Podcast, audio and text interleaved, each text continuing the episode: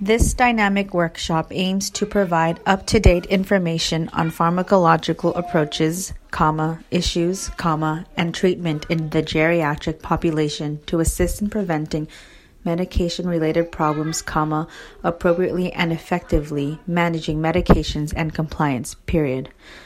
The concept of polypharmacy parentheses, taking multiple types of drugs parentheses, will also be discussed, comma, as this is a common issue that can impact adverse side effects in the geriatric population, period.